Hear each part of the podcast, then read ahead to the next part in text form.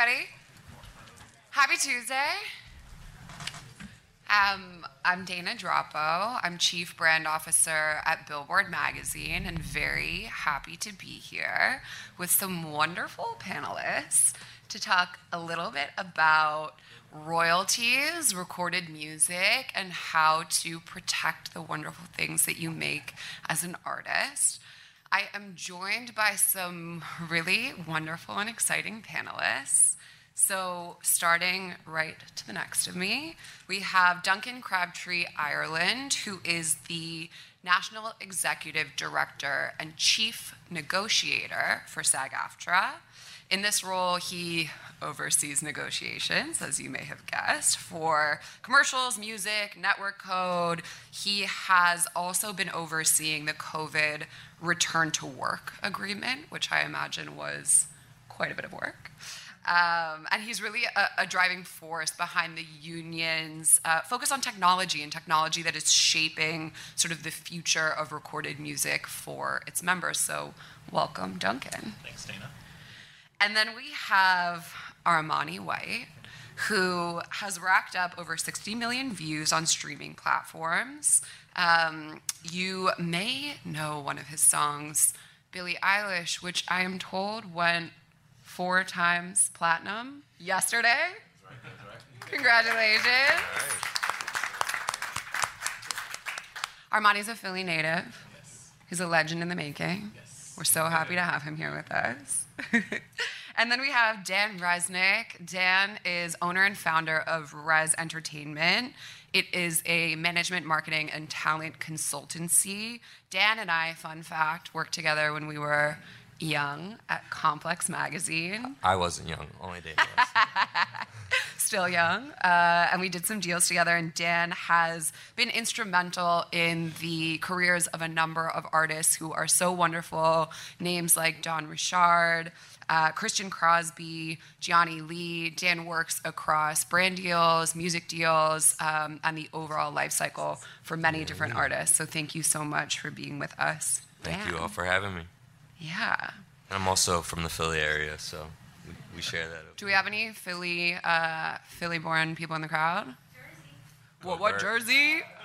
Go birds. Go birds. Um, awesome. Okay, well, first things first, I think that we probably have some aspiring musicians in the crowd. And Armani, you are such an inspiration and would love to hear a little bit about how you got started. How did you know you were going to be an artist? I don't think my mic is on, but uh, I was I was an artist my entire life. Like my entire thank you, my entire like tenure of just wanting to be um, heard. You know what I mean? Before it was like a rapper, it was like I just wanted to do something that got people's reaction, or do something that made people you know, like I don't know, smile, made people excited, made people like happy to have me in the room. So, um, like as that matured and turned into artistry, like or you know, music, uh, I first started, I guess, like a digital footprint. Like it was more or less like, how do I get a name on different platforms? So started off as like Tumblr, then from Tumblr kind of graduated to Twitter. From Twitter, like early on in Twitter, we used to like uh, we would send as many tweets as we could until like our until we went into Twitter jail. So it was like 300 tweets until you go to Twitter jail. We send our music to everybody, um, and then uh, uh, from there we started to kind of gain like notoriety on SoundCloud. SoundCloud had this repost thing, so then you know it was like one person heard something, reposted, spread that way. Um, and then yeah, like, that was like the earliest that I remember uh, how it started out. And uh, in the last year, I guess two years since 2021, you signed with Def Jam. Is that right? Yes, yes. I signed with Def Jam in 22. That's year. pretty exciting. Yes. That's pretty exciting. Okay, we're going to come back to that. Mm-hmm. We're going to come back to that. Duncan, I would love to hear a little bit about how you landed at SAG AFTRA and chief negotiator. Uh, look, I'm a chief, I'm a chief brand officer. chief negotiator, that's a pretty intimidating title. So, you know, tell me a little bit about what led you to uh, the role you're in now. Oh, it's working. Sharesies. We, we, okay, I guess we're all sharing today. That's great. Uh, thanks, Dina. uh, yeah, no, it's intended to be intimidating. That's the whole goal. No, uh, I uh, I've been at SAG-AFTRA for uh, over 22 years. So I was a baby lawyer when I started out there, and uh, as a staff attorney there. And so I've just been there Um, had the chance to negotiate some amazing contracts, work with a great team there. Before that, I was a criminal prosecutor, so there was no like obvious linkage there. I know that seems weird, but um, but yeah, no, I mean it's just it's a place where um, it's a really amazing place to be because you get to help people who really need your help. I mean, we have 160,000 members, so we have members who are, you know, up and coming. We have members who are very established, but really, um, we have the chance to help all of them. And a lot of our members, uh, you know, it's a very tough business. Music business is very tough.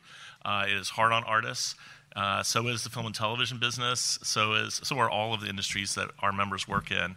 And so we're really just here to protect them and to help make sure that they can have a successful career and have things like, you know, basic things that we all need, like health insurance or, you know, the ability to retire someday or someone making sure that your workplace is safe, that kind of thing. So that's what we're really here to do. And one of the things we also do is help make sure our musician members, um, our vocalist members get paid uh, because the structure of the music industry isn't well set up to make sure that everyone is getting, you know, is getting paid for the work that they're doing, and whether it's through royalties or whether it's for session singers or just a variety of, of ways that people get paid in the music industry, we're here to help make sure that the artists get taken care of.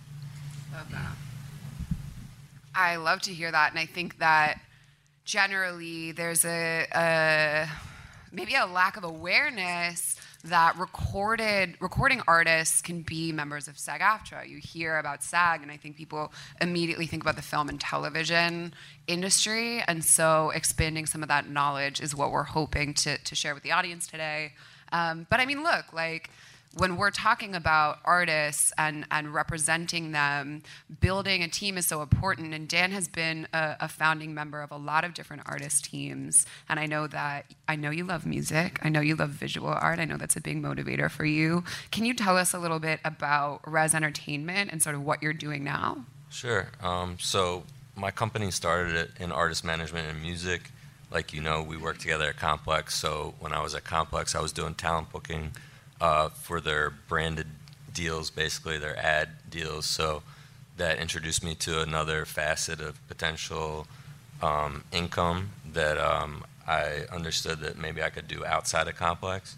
And so basically, when I left there, I took that on to my company as well. And then also, through working at Complex, I understood that I could work with other artists outside of music and still develop their careers and guide them through you know, their brand partnerships or different opportunities. And so I took that as well and brought that to my company. So at this point, it's kind of 50 50, where half, half of the things that we work on are artist representation and music, visual art, design, content creator, stuff like that. So it's not just music anymore.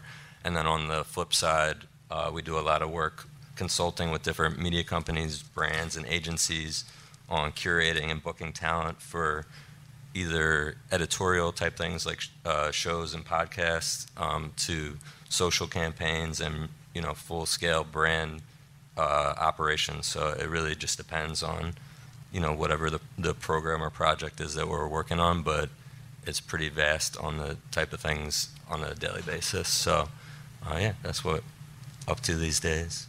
Yeah, and I mean it's it's clear from Dan talking about his experience what goes into being a career artist and a career musician is so much more than making music, right? And for somebody like Armani, it's like okay, you're getting some attention. In the early days you're putting out records. Your records are starting to resonate with an audience. And then what? Like cash just starts rolling into your bank account. That's not really how it works right?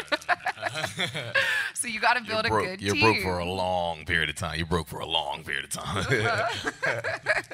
How, how did you pull a team together that is really there to support you and, and develop different lines of your business? Um for me it was like scrappy is the best word I could use for it. Like it was very scrappy. It wasn't like there was a, strat- a strategy or like just like a straight and narrow path. It was like it started out my one of the first real members of my team was um Rob, my tour manager. But there wasn't it wasn't really we weren't on tour at the time. It was just like we had um I guess how I look at it is like there's orders that need to be fulfilled or there's like requests that need to be answered there's like there's boxes that need to be checked and we needed people to just check the boxes you know? So at the time that was emails that was digital marketing like you know it was figuring out how we can how we can make a mark on spotify was the new thing at the time. That was you know like that was me running out um um being my own manager for a while. Like there was a lot of um there was a lot of that going on but uh yeah, right. At the time, we just needed. Oh, is that our new mics? um, yeah, at the time, we just needed like you know we needed just more hands. We needed more hands to be able to do everything that we needed to do. And started out, it was just me and Rob. And after a while, we just, you know, started trading hands. Like, uh, uh, uh, my DJ would come in and do some stuff for me. My brother would come in and do some stuff. Uh, uh, uh Christian, my hype man, he'd come in and like, you know, he was helping me with social media.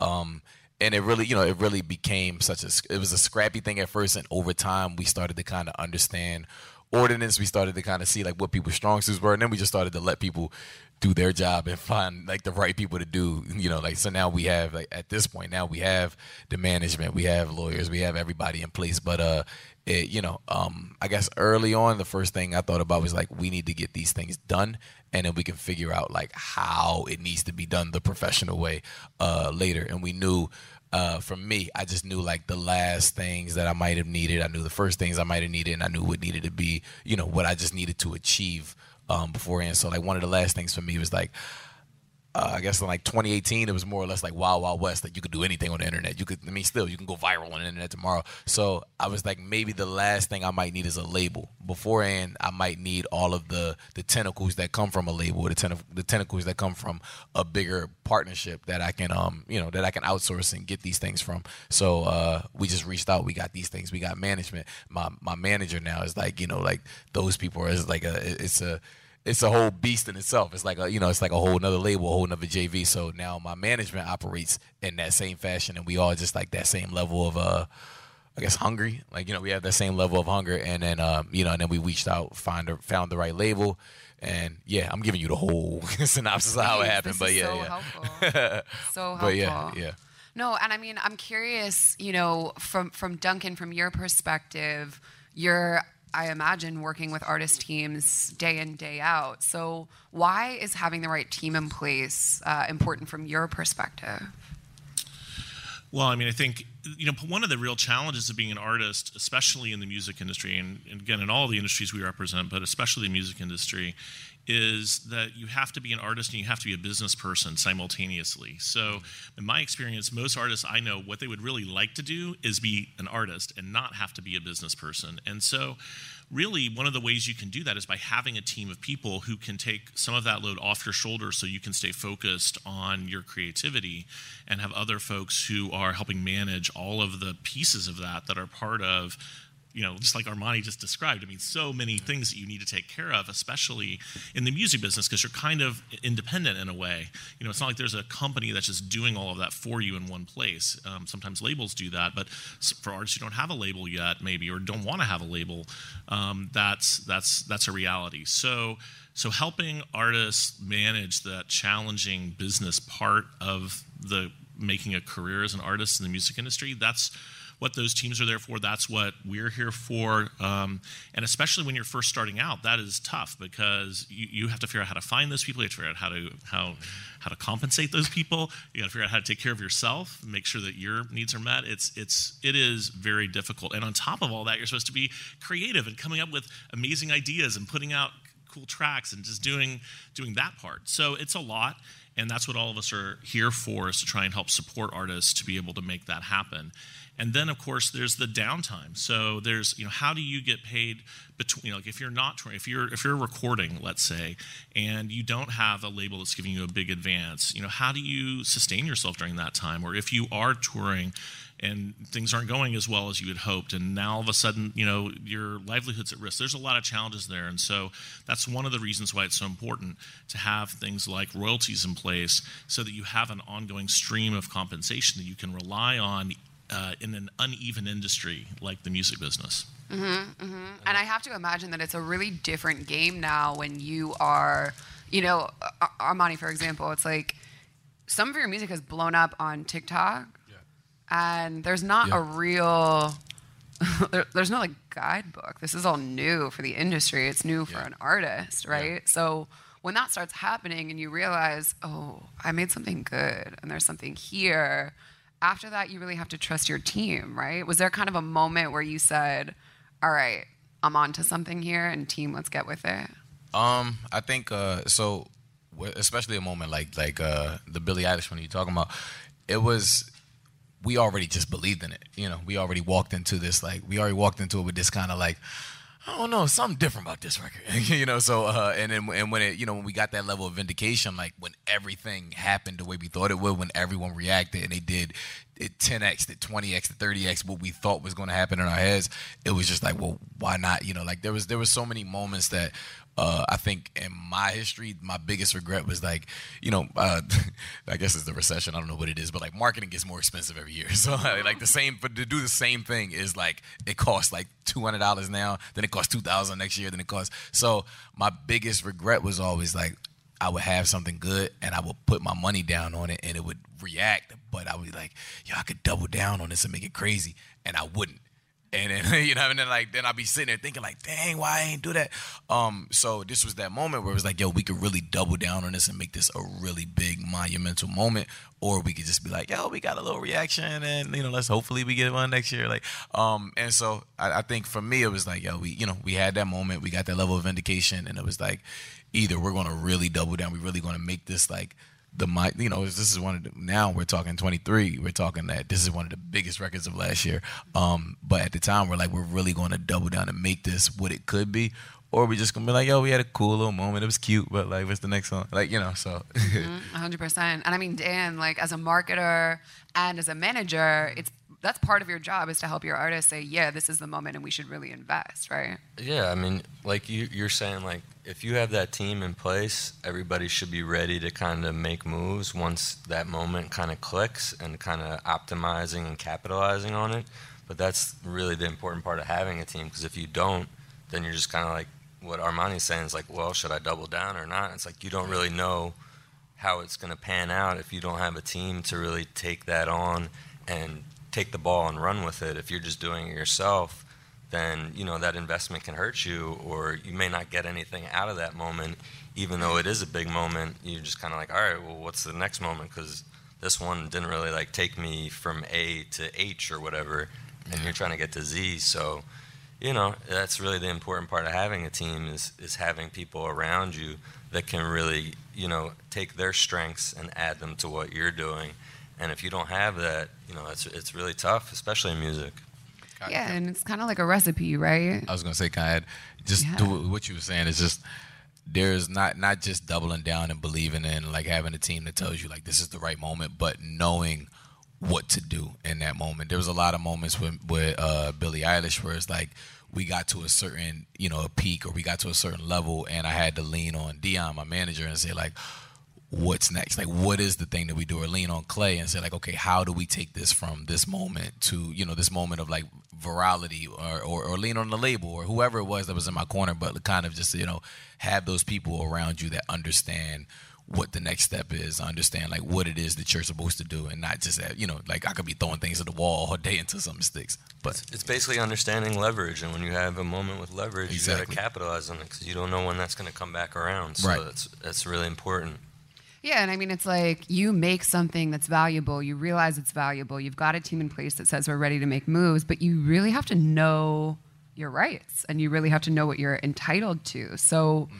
Duncan, tell me a little bit about how SAG AFTRA fills that space and maybe you can lean on your legal background to do some of the homework if we got to make moves fast for an artist that's about to pop, right? Right. Well, I mean, I think, and, Dan and Armani both made the point. I mean, being prepared is is so essential because, I mean, you can think, I won't name people, but you can think of examples of people who clearly were taken by surprise by you know a, a, viral moment and didn't have necessarily a team in place and may have missed the opportunity to capitalize on that in the way that they could have Um, but you know, for us, there's really sort of two two pathways. We we represent the royalty artists um, like Armani, and we also represent session singers and other people who participate uh, in those recordings, but who are not the royalty artist. And so the pathways for them to sort of look out for themselves and make sure they're compensated are a little different.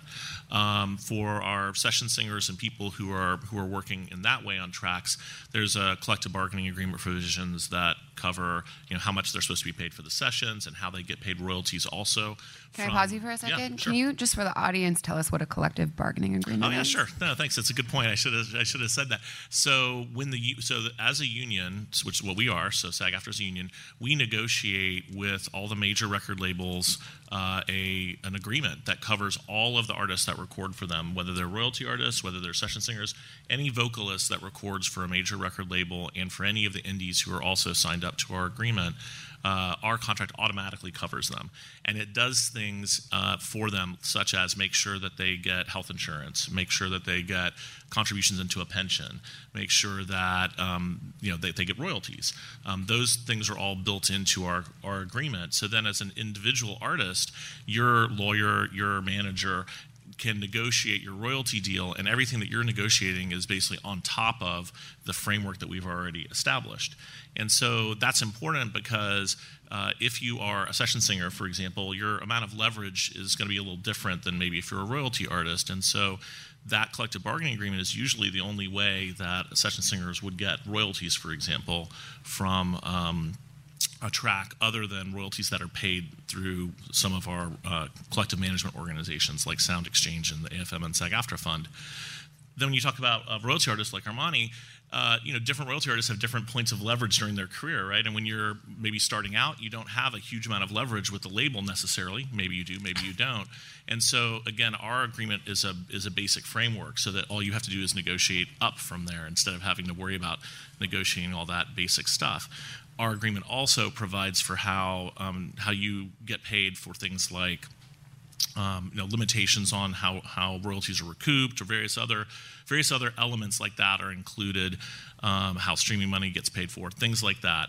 Um, and then, of course, as a union, we're also part of the CMOs. So, like Sound Exchange, um, which is how royalty artists like Armani would get paid for things like satellite radio use or other things like that you know, those are all pieces of what we do. And I would be remiss if I didn't take this opportunity to point out that um, for AM FM radio use, no artist gets paid. I think that's really important to know that. If you're a songwriter, you get paid. But if you are an artist, a performer, and your work is performed on AM FM radio in the United States, you do not get one penny for that. That's something we've been fighting against for decades. So many people don't even know that. So many people think, oh, of course, I hear this track on the radio, of course they're getting paid. Artists, performers are not getting paid when their tracks are used on AM FM radio. They are getting paid for satellite radio, they are getting paid for digital, but they are not getting paid for AM FM radio, and that needs to change. And we have been fighting that battle, and we have a bill in Congress right now called the uh, American Music Fairness Act, which we, um, along with the labels and the whole coalition of the music community, we are trying really hard to get that changed so that artists get paid when their work is. I mean, it's it's to me, it's ridiculous that an artist's work could be used and just taken from them for free. It's wrong. And uh, hopefully that'll finally uh, get some traction and get changed because that's how it's been in the in the business since the start of radio, and it's an outrage. So anyway, sorry for my soapbox, but that's, That's another great. piece of, of compensation that artists deserve and need to get paid. Do, do I got I got health insurance? Well, I'm just you- finding this out on stage. Yeah, if, you're, if, you're, if you're if you're record as an, as an artist, if you're recording under a SAG-AFTRA contract, so if you're with a record label that's signed to Uh-huh. SAG-AFTRA, which all the majors are, Including uh, Def Jam. including Def Jam, Yeah, then yes, you you- when basically you get health insurance through that. And if you need more info on that, we can talk afterwards, and I can get you the details. Okay, bet. All right. South by Southwest, ladies and gentlemen, a deeply educational experience. I learned a lot today. No, that's such a good point. And I mean, look, we talk about supporting artists. If you're a fan, you want to support the artists that you love, you want to let them know how important they are to you. They get you through these moments, right? But it's also so important to get them paid. And even as a fan, it can be hard to know how artists actually make their money, right? So let's talk a little bit about brand deals, and that's something that I know Dan spends a lot of time uh, working on with his clients. How important is that in terms of, of revenue for, for recording artists? Man, um, you know, a lot of the artists that I work with, I really feel like that got them through to maybe their major label deal or got them through their recording process or whatever when they couldn't tour or whatever. Um, those were really key things in their income. And, and same with the non music artists that I work with. Um, brands really, even though it's a, a blessing and a curse sometimes because brands can be difficult to work with and really more focused on what they want to do than what the artist wants to do. Um, the income is, is really important. So, yeah, I would say that brand partnerships have been probably the the biggest blessing to a lot of the clients that I work with, just as far as um, income and just raising their profile and awareness. So when you're putting a brand deal together, what are some of the things that you are talking with that brand rep about to make sure that your artist is feeling comfortable and that the deal is essentially a good deal? Well, it really depends on where you are and, and the leverage, again, to use that word, on like how much you're able to negotiate with a brand. But some of the, the major points are just the deliverables, what, you know, the brand is expecting from the artist in return for the compensation and just making sure that you're not over promising a brand or uh, compromising your own brand in exchange for whatever the brand is giving you. For example, if a brand wants you to do a certain amount of posts on your social media, but you know your social media is something that you really look at as a creative outlet, not as a, a brand platform, then sometimes you're going to have to negotiate with the brand over how many posts or kind of what the creative is and things like that, so it reflects your own brand more, you know, as much as it does theirs. Um, exclusivity is something that is is consistently negotiated because a lot of times will, a brand will not want you to work with a competitor or somebody somebody else in the same category. Um, potentially the term or the scope of how long the deal lasts, um, and you know those are some of the key points that are consistently coming up in brand deals. It's probably not a good idea to sign a, a, a lifetime exclusive deal. Well, you never know. I mean, there there are deals done like that that are beneficial to artists depending on the brand and how authentic it is to them. So, I, you know, that's not something that I would fully agree with Dana, but um, there's definitely instances where I've heard that being a positive thing. Any brand marketers in the crowd? Seems like you need to call Dan. Well, you know, Dana, we should we should note, uh, and Dan, we should note that you know there's a very strong argument under California law that the seven-year rule would apply to those kind of brand deals as well, potentially. So, uh, you know, there would be an argument that a brand deal longer than seven years might be unenforceable under California law. So, interesting uh, topic for another panel, probably. But I should also just mention, you know, we have an influencer agreement. SAG-AFTRA does. We just uh, we just created this agreement about two years ago, uh, and, and we've got a huge amount of um, additional, you know, of, of use of this agreement now. Um, which basically means that when you make a brand deal uh, for social media or whatever, you can cover that under a SAG-AFTRA contract. You can get health insurance contributions, retirement contributions. It's one of our most flexible agreements because of the nature of the influencer world. So, just uh, another thought for anyone out there who's doing those deals. Uh, if you're a SAG-AFTRA member, you might be. Um, that is something that, that is covered by the union also. Well, and talking about talking about where Armani is at, you know, we've talked a lot about sort of this this moment around Billie Eilish, which is actually a, a super false paradigm because you have been releasing music, EPs, albums, recording for many many years, Yes. and this moment has been a ton of effort to get to this place. So you got to have a lot of offers rolling in right now in your book. You got to be making money in different ways. Yeah. What What are some of the ways that that you make money or that you drive revenue that feel really important to you right now? Right now, um, a big one is shows. Obviously, uh, you know, South by, uh, but uh, You do you have a show coming up with Billboard magazine? uh, Perhaps. yes, yes. Uh, is that is that uh, Thursday? Thursday Thursday night? Yeah, yeah, Thursday night. Thursday night at Waterloo. Tickets Park. available. Yes, Waterloo Park. Tickets available right now. Me, Come Lola Brooke, and. Lil, and Lil Yachty. Yeah, yeah, yeah. Come yes, through. no, no, no. Um, but it's it's primarily it's a uh, it's a lot of shows. Um, you know, shows just obviously just keep consistent money coming in. There's um, uh, brand deals is what you were saying. Like brand deals even prior to the record deal, Brando's like in the pandemic. What Brando's got me a lot, pay my bills. Like, um, so uh, you know, there's there's the brand deals, but there's a big piece of um, um, a lot of it that comes from publishing, which is like you were saying, like because uh, uh, because I do have writing shares, like I write my music.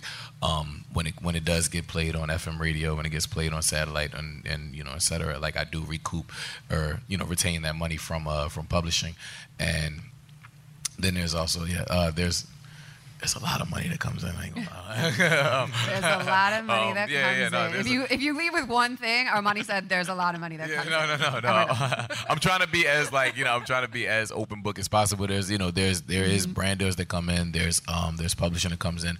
Um, another big one is Sync, which is like kind of kind of brand, but not really because it's you know, uh, but that's Sync licensing is uh television, movies. Um, you know, if if you're at if you Walmart, like wherever you know, there's that you're and someone plays your song, um, there's just like mailbox money that comes in from that that like you don't even realize that you know you're just consistently making money. Um, so that's kind of I think that's that's more or less the full scope of like uh, uh where I make majority of the money, and then then obviously there's um there's just a retention from the way my deal is structured. There's retention from like uh bringing in you know royalties and uh um what's, what's the word I'm looking for um Residuals. yeah, yeah, yeah. No, it's, it's another word, but but just as, um, on the side of royalties, there's still money coming in from that as well. Just because of when you have a record like Billie Eilish that performs that way, like you know, yeah, things make sense a little better. Yeah, 100%. I mean, this stuff is really complicated. So I'm going to, again, lean on my friend Duncan. Duncan, can you walk us through the difference between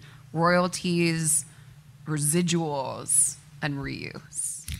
The three R's, as we call them in the Yeah, biz. yeah, absolutely. Well, I think for most music artists, royalties are really the most important thing to understand because residuals and reuse, um, you know, residuals is a is as a term is more frequently applied in the for the film and television space, and reuse can be applicable here. And Armani referenced some of the examples when you've got a track that's uh, going to be used in certain types of going to be licensed for use in certain types of you know, film and television projects, for example. That can generate a significant amount of money um, through licensing. But for I think for most artists, the number one thing they need to know is that they're entitled to royalties. Um, they can be entitled to royalties through their royalty agreement that comes out of the money that the label makes from from licensing the tracks. But they also are entitled to royalties paid directly to them by Sound Exchange or by the AFM and SAG AFTRA Fund as performers. Um, and so those would be royalties that come from non interactive digital use, like uh, satellite radio, for example, uh, Pandora, like traditional Pandora, any sort of non interactive digital goes through that. And Sound Exchange collects almost a billion dollars a year. Uh, half of which is paid out to artists. Um, and so it's really important for anyone who has a track that might be used in any of those areas to register with Sound Exchange. Um, it's free. You don't have to pay. You don't have to hire someone to do it for you. You can go directly to their website and register. Same thing with the AFM and SAG AFTRA Fund. Um, that's the fund that pays those same types of royalties for non-featured artists. So somebody like Armani, when when he's the featured artist, would obviously be paid by Sound Exchange, but also, um, you know, uh, when you no matter how uh, successful or high profile you are as an artist, if you choose to do something that might be a non featured role in someone else's track, then you might get paid through the AFM and SAG AFTRA fund for that. So, those are two places you need to go to make sure you get your royalties. Uh, if you are working under union contracts, then the royalties that you're paid through our collective bargaining agreement will be automatically delivered to you by the union um, or through the union. And then, of course, uh, all that licensing activity also, um, the payments for that can go through the union. Sometimes it goes through the label. But um, you do get paid for when a track is used in commercials, when a track is used in film and television. Really, any kind of use, even um, whether you are or aren't the songwriter, you get paid for that. If you're the songwriter, like Armani said, that's even better. So, I mean, like, if I were an artist, I would love to write my own tracks as well as perform on them because then you get paid songwriting for songwriting and publishing, which you don't get paid for if you're a performer.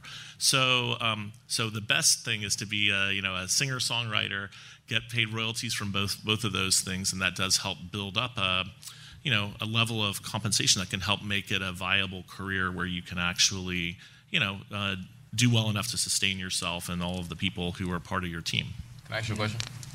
So where does where does SAG have to step in on those like uh like Sound Exchange? So when Sound Exchange is paid out, where does the SAG AFTRA like that that portion Right. So, well, so Sound Exchange, um, you know, was created through the joint effort of the labels and the unions, including uh, then AFTRA and AFM. And so we're on their board.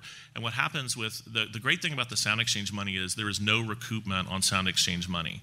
So, and this, it's hard. I mean, I don't want to get too technical, but you know, as an artist, if you get a big advance from your label, then the royalties that you're paid under your royalty agreement, the label is going to be taking that money back to pay off the advance, right? And so it takes a while, sometimes forever, in order for that to happen. But the money that comes in through Sound Exchange, there's an agreement that the unions made with the labels way back in the 90s that that money is not subject to recoupment. So any money that you get from your Sound Exchange royalties comes directly to you from Sound Exchange, and the label does not get to take any part of that back to recoup advances. And that's really important because the Sound Exchange money can be a sustaining source for you like between you know when you're when you're still you know paying back advances or other things under your record deal so it's it's kind of all connected together and uh, yeah So Sound Exchange is SAG. So we're Sound Exchange. We're part of Sound Exchange. Sound Exchange is the labels and the unions and artists all together. It's a nonprofit that collects that money from the users. Um, and then pay, so like SiriusXM or Pandora or whoever pays that money into Sound Exchange, and then Sound Exchange pays it out to you. But we're all part of helping make sure it runs smoothly and, and keeps it going. So when you're saying that you're collecting, it's coming out through Sound Exchange. Right. So for those royalties, it comes through Sound Exchange. If you're a non-feature artist, it comes through the AFM and SAG AFTRA Fund. I have like a, a slide. I didn't bring it, thankfully. You're glad, but that shows all of this, and it's so complicated. I have a slide deck that I did about it. But Can you explain yeah. it with an interpretive dance? I, you know, um, I could, but I think that would be unf- no one would want to see that. uh, maybe, maybe I can work with Armani, and then he can he can do, do a track about it.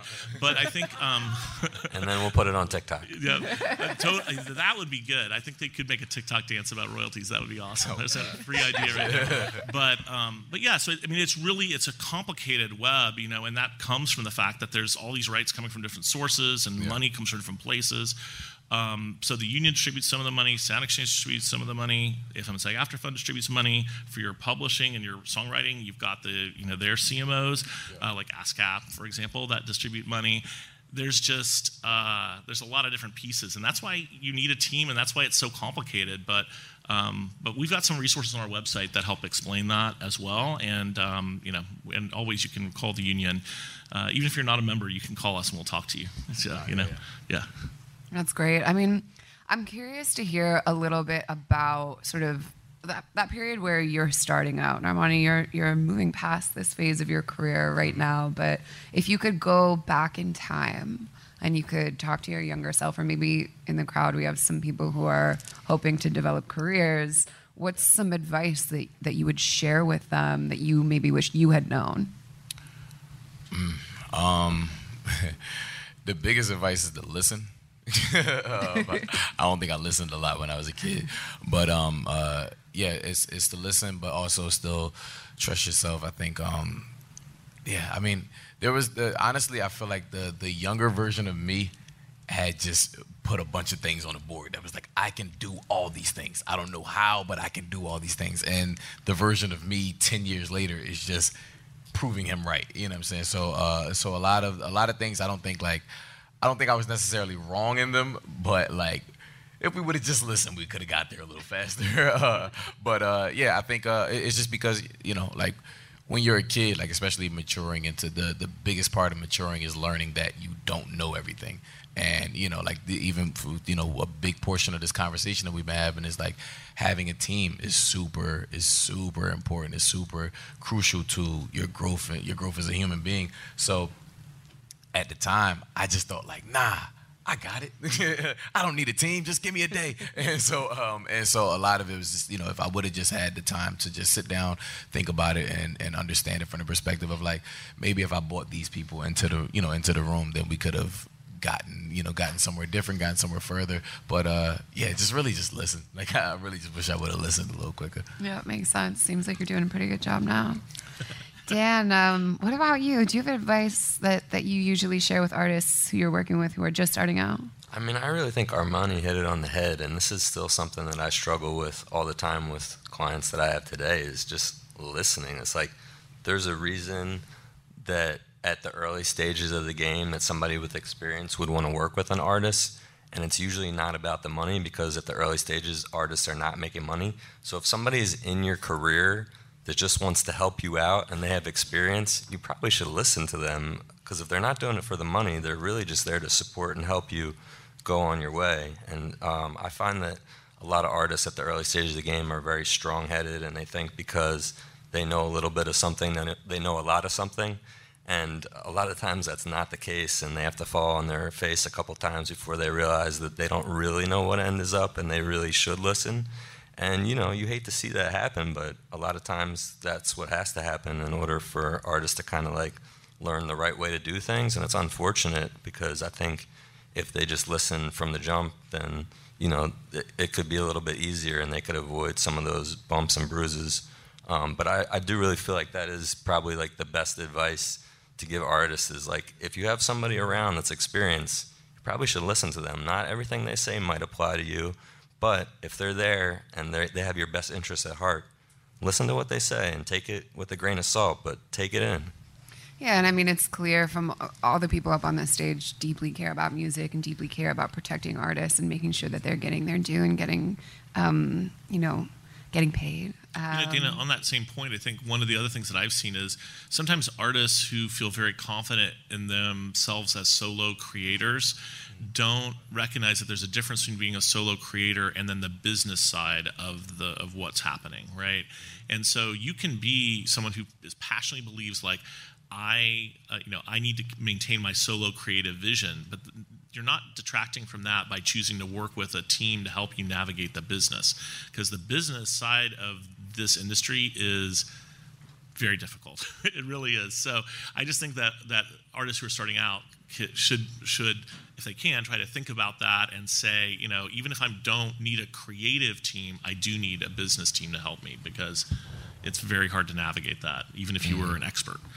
Um, one more thing I want to add is that um, I think it's really important for artists early on to define what success looks like for them. Yeah. I think um, everybody that's in music has different goals, and kind of figuring out what those things are and how you define success is really important because I've also seen a lot of artists that have achieved a lot and are unhappy, and they feel like they haven't gotten their due or they haven't reached whatever heights that they wanted to reach or whatever the case may be. If you figure out early on really what success is and, and where your goals lie, I think it can be a, a much happier uh, path for an artist. Mm-hmm.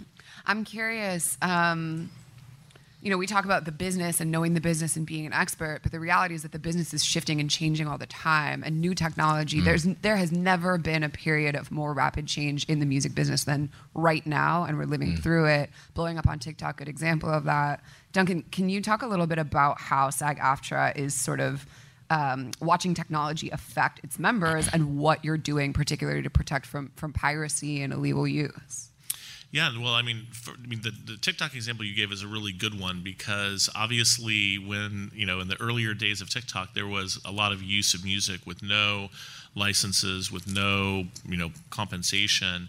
Um, the TikTok Creator Fund is not enough to like that's not the platform or the method for compensating people for use of musical tracks, in my opinion, in, in TikTok. And, I, and, and now, of course, the labels have caught up to the times. Now there are um, license deals with TikTok that generate significant revenue, and that also translates into money for artists. And that's part of you know the kind of negotiations that we do is to make sure the framework, like that sort of structural part of the industry, is taken care of, so artists don't have to negotiate that individually. But as far as the technology advances, I mean, one of the things we're super focused on right now is AI and how that's going to change the music industry, the film I mean, all of the industries our members work in are going to be affected by AI. Anyone who hasn't been paying attention to this, I urge you to like do a little digging because you will find that advances in AI, even over the last year, have created capabilities in the generative AI space that never existed before and and are changing almost daily. So what we do is we try to stay ahead of that technological curve. Um, we go places where we can see what's happening in real time, or maybe get a little bit of a preview, such as uh, CES. Um, anyone who hasn't ever been to CES, it's the Consumer Electronics Show. It's in Las Vegas every year. Uh, SAG-AFTRA has had a presence there for over 20 years. Um, we do a, a, a, summit about labor and technology and how humans and technology work together. Um, but AI was the big topic uh, there this year, and I expect it probably will be for the foreseeable future because um, there's just capability to generate creative output, whether it's visual arts, whether it's music, film and television, writing that didn't exist a year ago. And uh, you know there are there are companies who work in the music industry who have technology today that can compose music, that can uh, synthesize voices for purposes of sound. All of those things are are a real concern. And so we're looking to have a human-centered approach to AI. We are um, one of the principles that we have embedded in our collective bargaining agreements is that if you're going to take someone's uh, voice, image, likeness, performance and use it to uh, create a new digital performance that you have to have their consent and you have to compensate them for that. Mm. Um, that's like to us fundamental. You can't take someone's prior work, digitize it, run it through an AI uh, or an algorithm, create a new performance, and pretend like you don't need to get their permission or pay them for that. Um, in terms of synthesized voices and synthesized humans going in the future, that's something that I think we're all going to face the challenge uh, of that. And um, you know, there have been there have been panels on that very topic, but one of the key things I think is just understanding that when a computer creates something, whether it's through AI or, or you know, volumetric capture or any of these forms of technology, it needs to have a human element of the creation in order for it to trigger intellectual property rights for copyright for example that's something that the copyright office has said that there's cases going on about this now we feel very strongly about that because um, that is really part of what makes um, you know, creativity comes from humans, and that's where uh, copyright is meant to protect things. And so, um, copyright's meant to foster creativity. It's meant to make sure people can have a career creating music, creating art. And so, um, so as a society, we don't, we shouldn't give the kind of protection to uh, AI creations that we give to humans.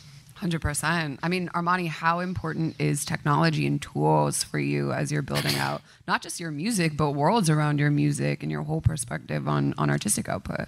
Um, I didn't get too deep into AI. I tried to get AI to write me a song the other day. It was awful. Uh, Thank goodness. it's not good at all. It's not good at all. But um, uh, I mean, technology obviously is like the the the boom of technology as far as social media has been super, um, you know, essential in, in, my growth from just being a local artist to you know um, um, an internet artist to a TikTok just a rapper or whatever if you could call me now. But um, uh, it's yeah. I think there's when I was a kid, there was this idea that like my uncle used to always tell me. He was like, "Yo, anytime you go do a show, you gotta perform your heart out because you never know.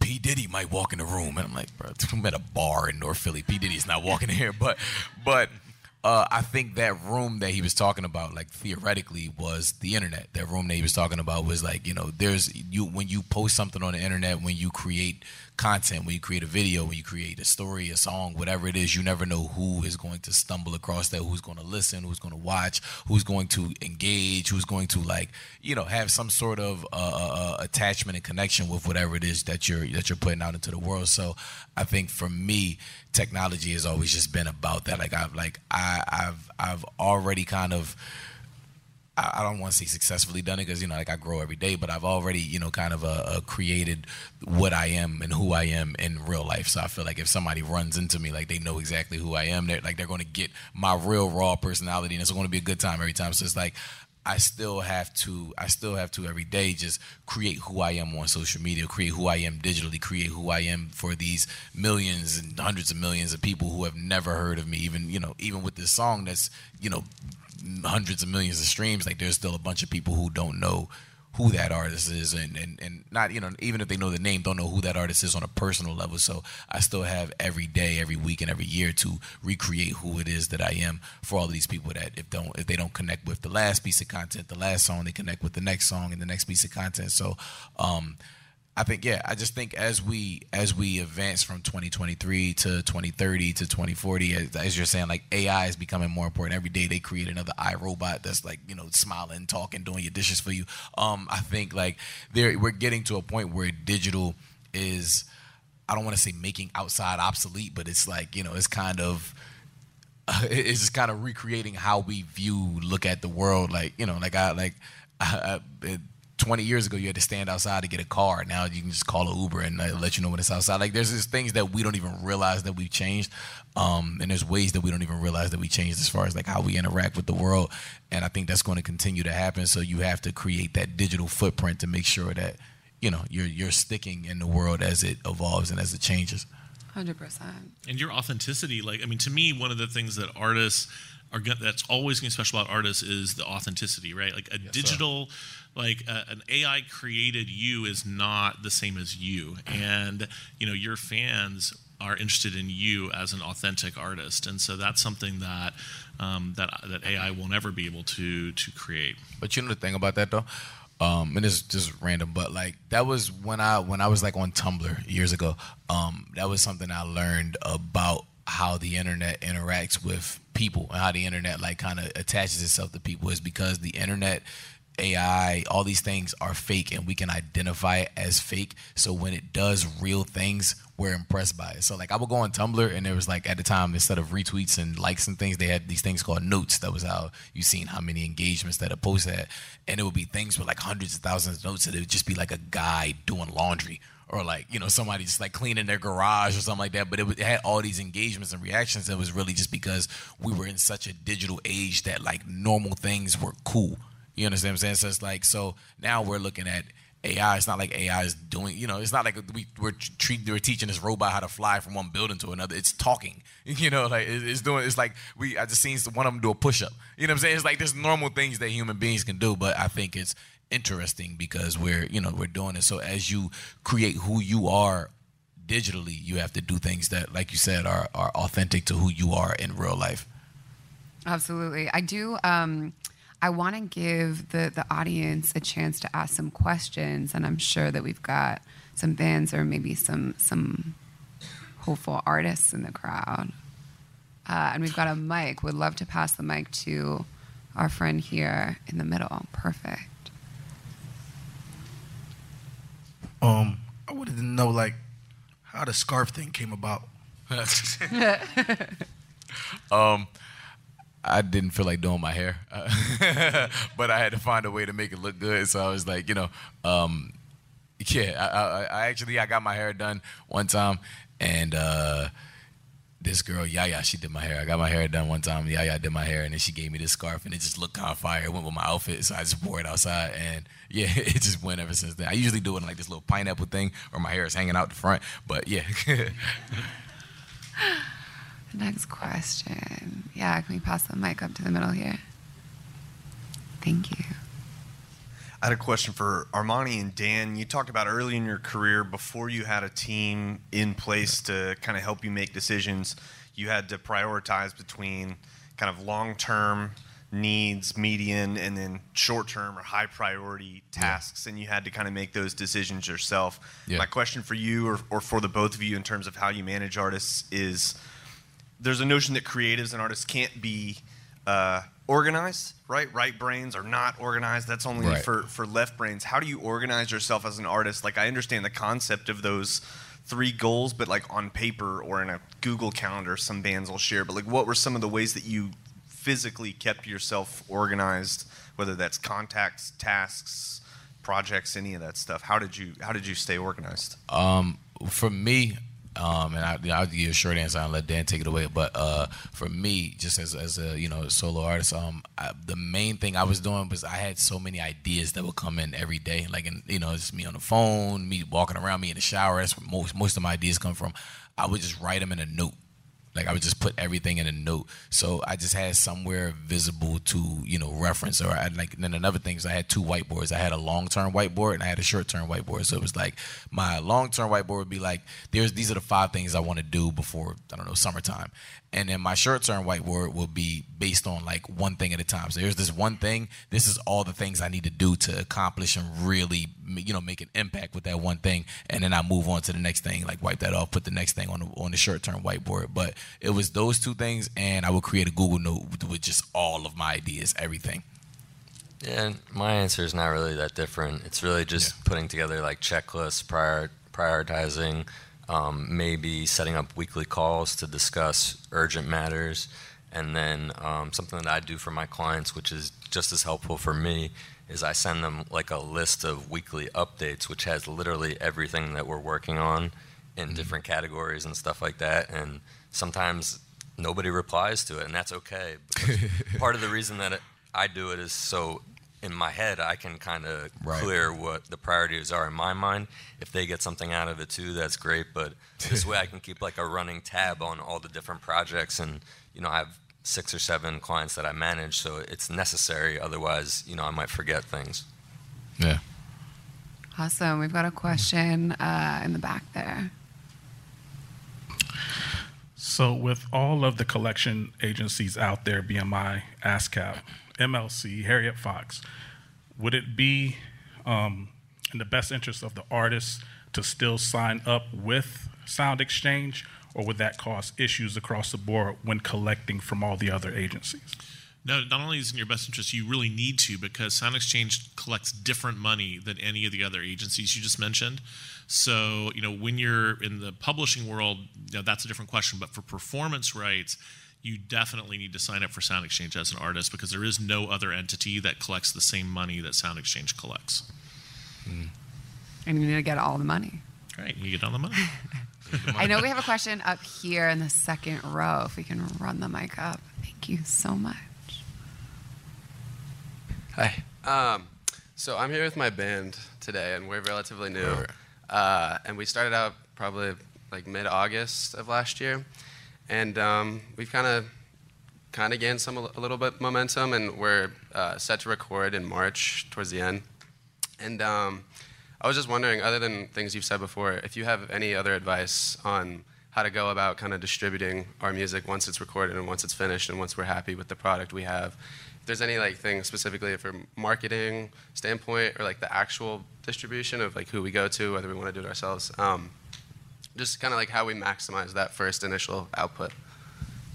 Me? Uh, uh, I mean, I can go first because I feel like this is a general question that just applies across the board. But I would look, I would look at other bands or acts that you admire, like who, what are they doing, and kind of like take the blueprint from what they're doing and try to copy that on some level. Not obviously, you know, to a T, but if if you like what they're doing, who's distributing their music, what platforms are they on, what agents are they working with, if you're if you have a similar sound to them or whatever, then it's most likely that the people that are gravitating towards their music will also appreciate yours. So I think that's always a good place to start is kind of just checking out the landscape of other acts that you respect and admire and kind of connecting the dots as far as like what they're doing. I think that's a great first step. Yeah.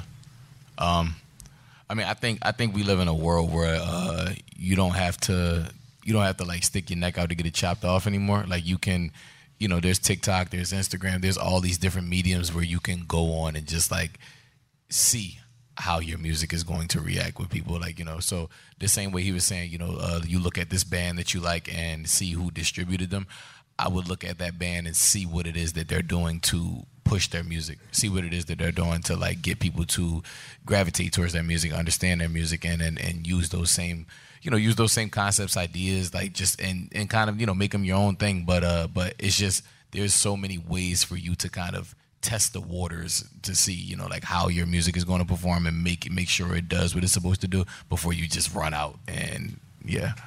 And also, you know, put your music on as many platforms as as makes sense. Yeah. You know, make sure you're maximizing that. Awesome.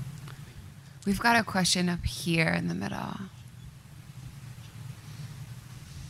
No, thank you. Um, we're talking about AI and, and copyright and stuff there for a little bit, and uh, it brought to my mind if my copyrighted work is fed into an AI program to then for it to create something from that, do they owe me for using my work for whatever work they then derive a new piece of work from?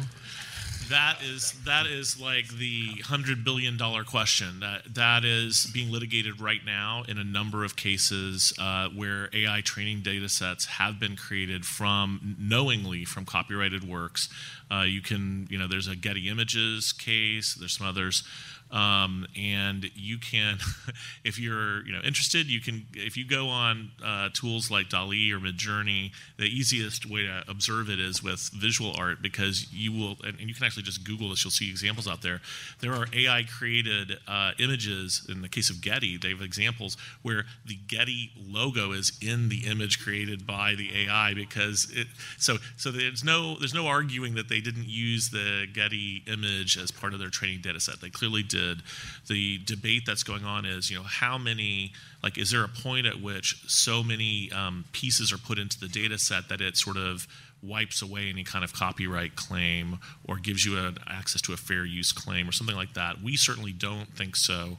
Our position is that if you know that that copyright you have to have a license from people to use those images in a, in a training data set that is going to output material and that it's infringement not to do that.